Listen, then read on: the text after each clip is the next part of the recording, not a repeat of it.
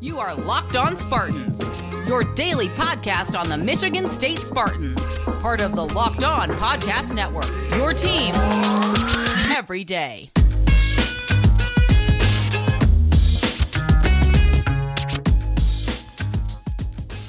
Locked on Spartans Nation, how on earth are we all doing today? Thank you so much for making Locked on Spartans your first listen every single day here on the Locked On Podcast Network, free and available where you find folks get your podcast.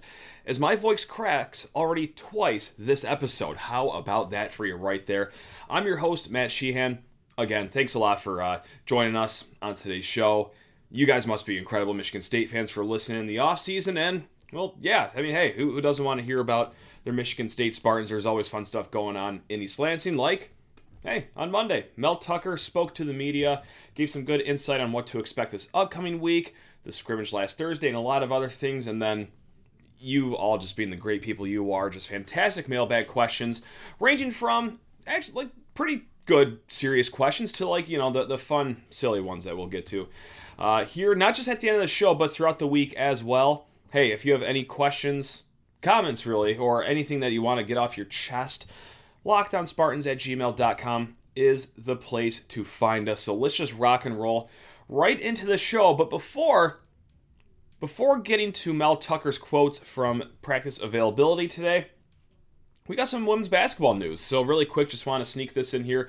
Uh, Nia Clouden she got drafted 12th overall tonight in the WNBA draft, going to the Connecticut Sun, uh, the first women's basketball player to be drafted since Tori Jankoska and Aerial Powers. They both were drafted in 2016, 2017. So there we go. Nia Clouden, she left a year early and to go fulfill her dream to play WNBA basketball, and she will be doing so in Connecticut. So shout out to Nia and the women's basketball team right there off the top. So let's get into football talk now, right? Uh, I this actually caught me by surprise. I did not know this. I don't know if I just forgot something or what, but there was a scrimmage last Thursday. So uh, apologies for not being in the know on that.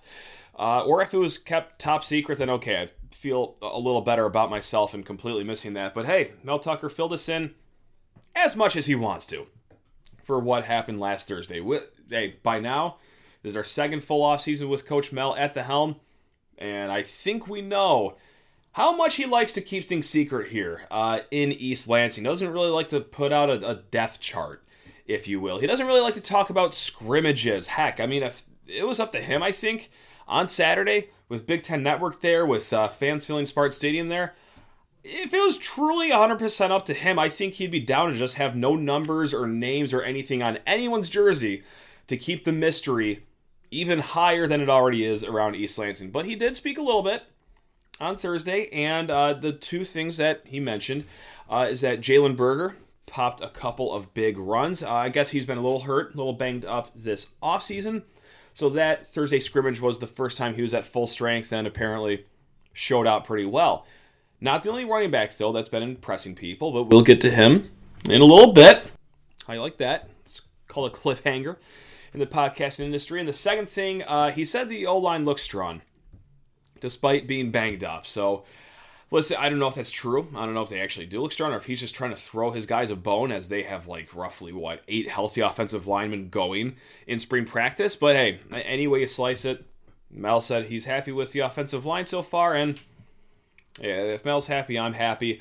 Also, kind of on that note with offensive linemen and then just being so banged up and just no depth there whatsoever. If you don't know by now, Saturday's spring game will have some air quotes around it, spring game, because it's going to be like last year, where it's going to be mostly practices. There will be TV timeouts mixed in there, but also Mel did bring up that at the end there will be uh, a little scrimmage going on there. Hopefully, we'll get more insight from Darien Harris, uh, Director of uh, Player Development, tomorrow. He'll be joining the show. If you have any questions for Darien, doesn't even have to be about the spring game, just about his playing days in general or anything, lockedonspartans at gmail.com. Just wanted to plug that before going any further because Mel Tucker talked a lot, a lot about the spring game. And he said that, and also, I may add a lot of these quotes. Got them off Twitter, guys from uh, the Detroit News, Matt Charboneau, Lansing State Journal, Chris Solari. Uh, we even got a State News Sam Sklar tweet in here, so just want to give those guys credit before going any further because Well, they're the ones doing the work and providing these quotes for us. So Tucker says, I would love to be able to play in a traditional game if we could, but numbers don't allow it. And uh, hopefully that you know there'll still be a game like atmosphere, and that of course you know he wants it to be physical. He says, "quote It will be physical and it will be chippy," and also adds that there are going to be a lot of recruits in town. Parlay that into his urge, his desire to see you yes, you listening to this right now at the stadium on Saturday because he, he made a comparison to Georgia. Now, this is a, a comparison that's going to be very, very hard to reach, I think, and to go along with the attendance that he wants to see Saturday. He says, quote, recruiting is a lot about comparison. And he also pointed out that his first year at Georgia, they had 97,000 fans at their spring game listen, Michigan State faithful, we're a great fan base, uh, but I, 97,000 for a spring game is asking a lot here. I don't think he expects that. I don't think he expects Spartan Stadium to be sold out. Usually it's maybe a third full, but it's going to be a massive, massive, massive recruiting day. Probably more five stars on campus at the same time than there ever have been at Michigan State between the 2023 class, the 2024 class, and I think there's some 2025 guys in there as well. We'll get more into that later in the week with Justin Thind. We're going to do a full recruiting show around the spring game and around those three classes coming up. So stay tuned to that if I could plug another show in right there. But yeah, hey, Mel wants to see butts in the seats, and yeah, sure to create the game like atmosphere. That's all fun and well, but mm, he knows that he has some recruits that he wants to impress, and these recruits. They're not just visiting like Rutgers or Northwestern or Purdue or anything like no no no these guys are going to places where spring games are sold out. So let's make a good first impression right there, as uh, what Mel Tucker wants to say. Uh, also, want to make this the final quote about spring game is that uh, Matt Charboneau he tweeted this out. Uh, Tucker asked what he wants to see on Saturday, and he says, "quote A relentless effort." Strike it off your bingo card. We are playing the hits. We are finally officially in the off season, so it's it's great. Now, as far as some player chatter, again, Mel doesn't necessarily love to talk about each and every player and say what's going well, what's going bad, but he did throw a bone to two guys. And the first one is Ronald Williams. Uh, this is from Chris Solari. He tweeted this out. Tucker says he believes cornerback Ronald Williams is, quote, coming into his own and improved this spring. And, quote, I think we're gaining a lot of ground in pass coverage. Okay, if I can just throw a quip in there, like, yeah, you have to be gaining ground in pass coverage because the only way to go is up yeah, it's been borderline impossible to get worse. But I, on a real note, I do like hearing that about Ronald Williams. And this was a kid that, if we all remember, he came from JUCO. He played quarterback, and now he's trying to play defensive back. Was at Alabama. Okay, wasn't getting a lot of playing time. Came up here. Wasn't the most sterling start to his season, but as the season went along, you saw progression.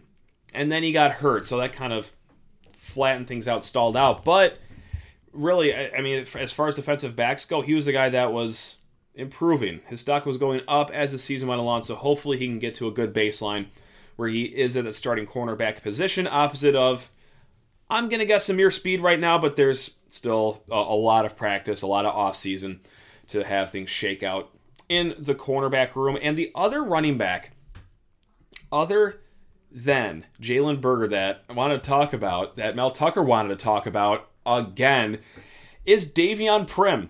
And this is our second week in a row doing this, where we're talking about Davion Primm, who a lot of people, including myself, thought would be like the fifth running back in the pecking order here. Listen, you got Jalen Berger.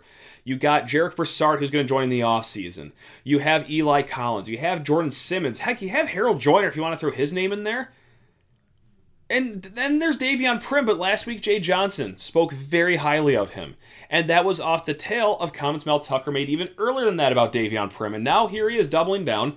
This tweet from Chris Solari Tucker on running back Davion Primm, quote, I'm not putting him in the Hall of Fame or anything, but you asked about players who have gotten better, and he adds uh, flashing uh, uh, you know, just, yeah, he adds flashes, essentially. Sorry, I kind of fumbled over that quote right there. But also, and this is fun too, that Tucker and his team uh, uses the term player alert to describe when he's seen, uh, you know, a redshirt freshman or a transfer or an up and coming kid have some good scrimmages and practices. So I like that. Like you see Primm break out a big run. Oh, player alert. So anyway, that's one of the fun off-season quirks I like. But yeah, like is this Davion Primm smoke actually serious? Because I'm starting to think like now it is.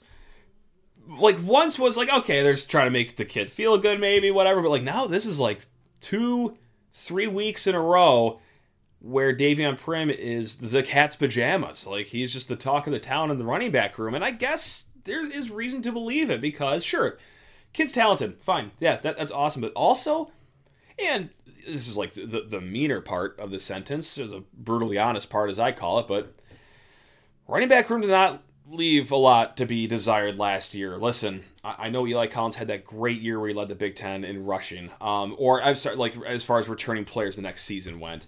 I know Jordan Simmons, speed demon, shows some great flashes, but like, not not a lot of progress was seen last year and not necessarily inspired by Harold Joiner uh, in that running back position. I think he's going to be more of an H back. So doors open.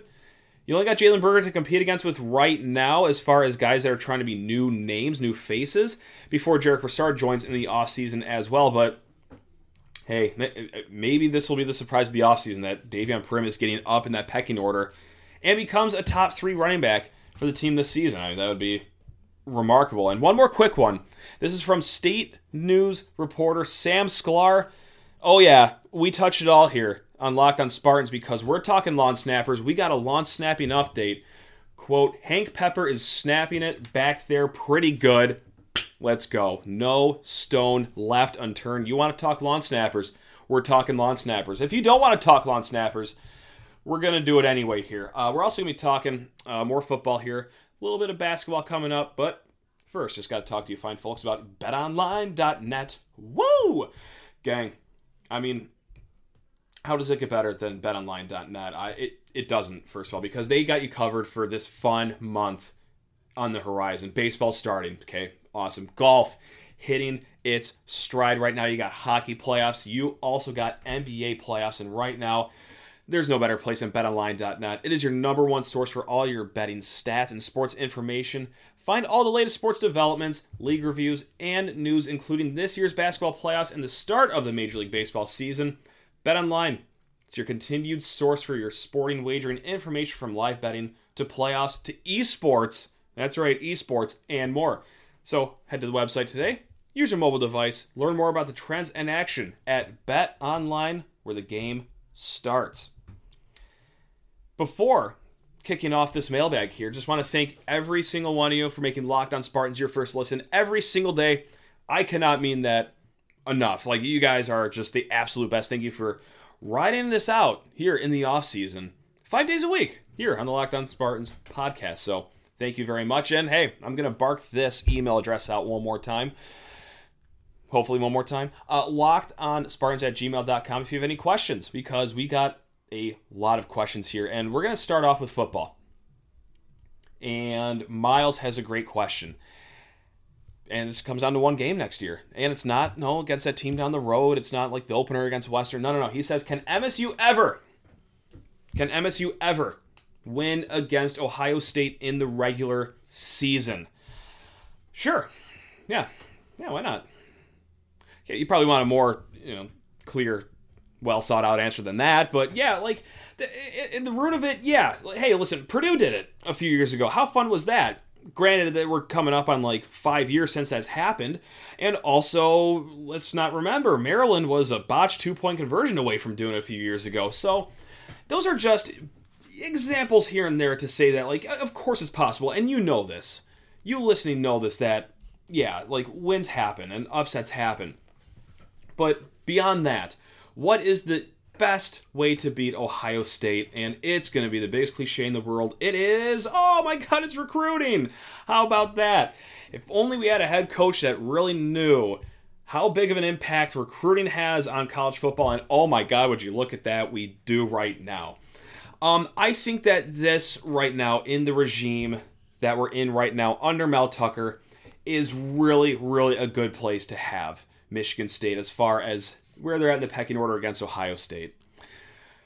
and no, I'm going to stop you right there if you're already thinking this. Uh, I, don't have amnesia. No, I did not get blackout drunk at last year's game because I do remember what happened when Michigan State played Ohio State, going down 49 to zero at halftime. However, I just want to say this. I, I think it was two things. No, okay, well, I think it was three things. Okay, excuse me, three things. The first is that that was a bad, really bad matchup. We all know Michigan State's pass defense issues.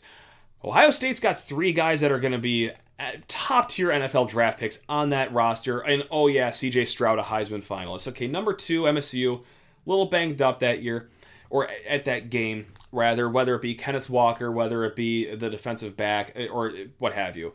Okay, and the third and most important reason right there is because they're they're still Ohio effing state and they're a very good team. Reasons one and two were not the reason that you got smoked that game, but they're certainly a reason. Um, so I don't think that that deficit really tells how big the gap is between Ohio State and Michigan State. I think it's a gap, no doubt about it.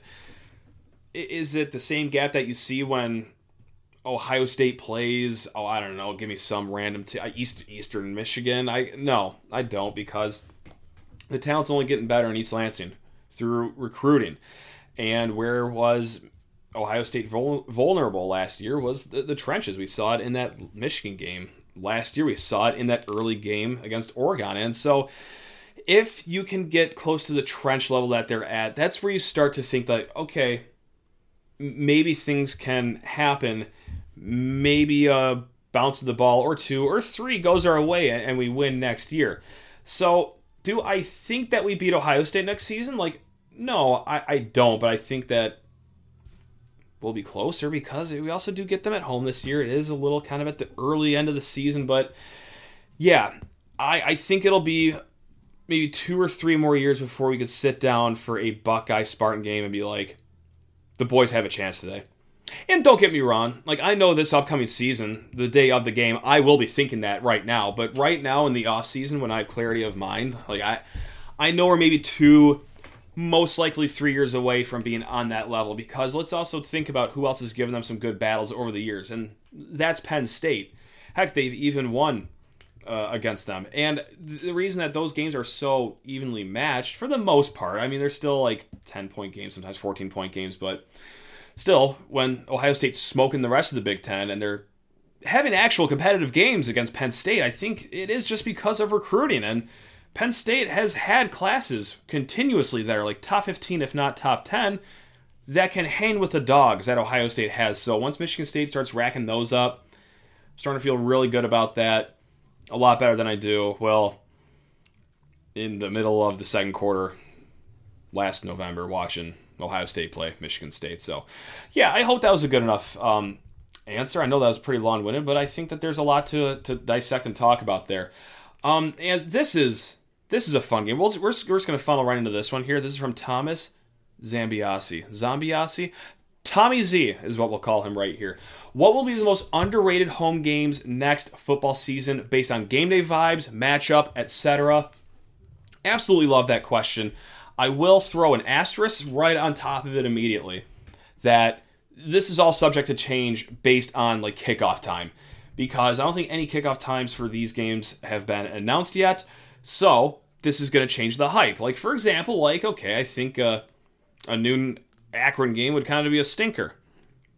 Put it 8:30 though, and it's like it's okay. You might actually want to come to East Lansing for that game at that point. So let's just go ahead and rank them.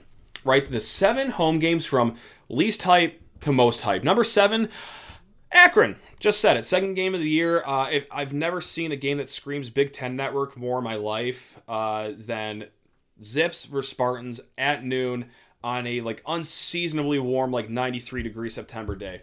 Uh, second to last place, I got to give the Rutgers game.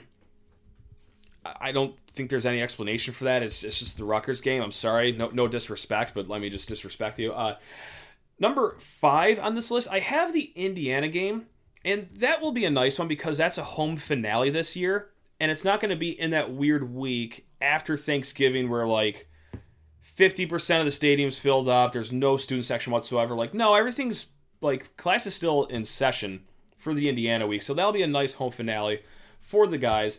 And number four, I got that Western Michigan game. just because we're back. Like this, that's the season opener. And I think number four might even be a little too low because number three, I have the Minnesota game. Now this is one of these games where it depends a lot on kickoff time. If it's like a 3:30 or an 8:30 game, you get some good tailgate in East Lansing.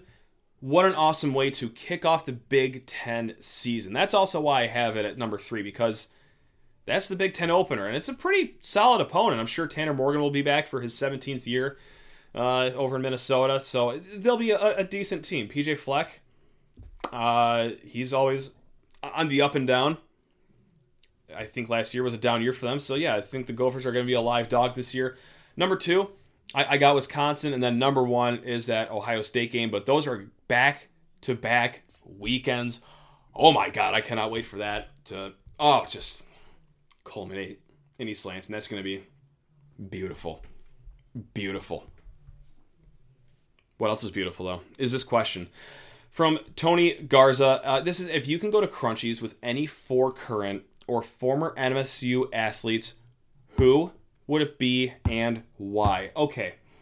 I had to split this up to basketball, to football, as hard as that was. And I would have loved to invite Tom Izzo to this dinner, maybe even Mel Tucker, but he says athletes.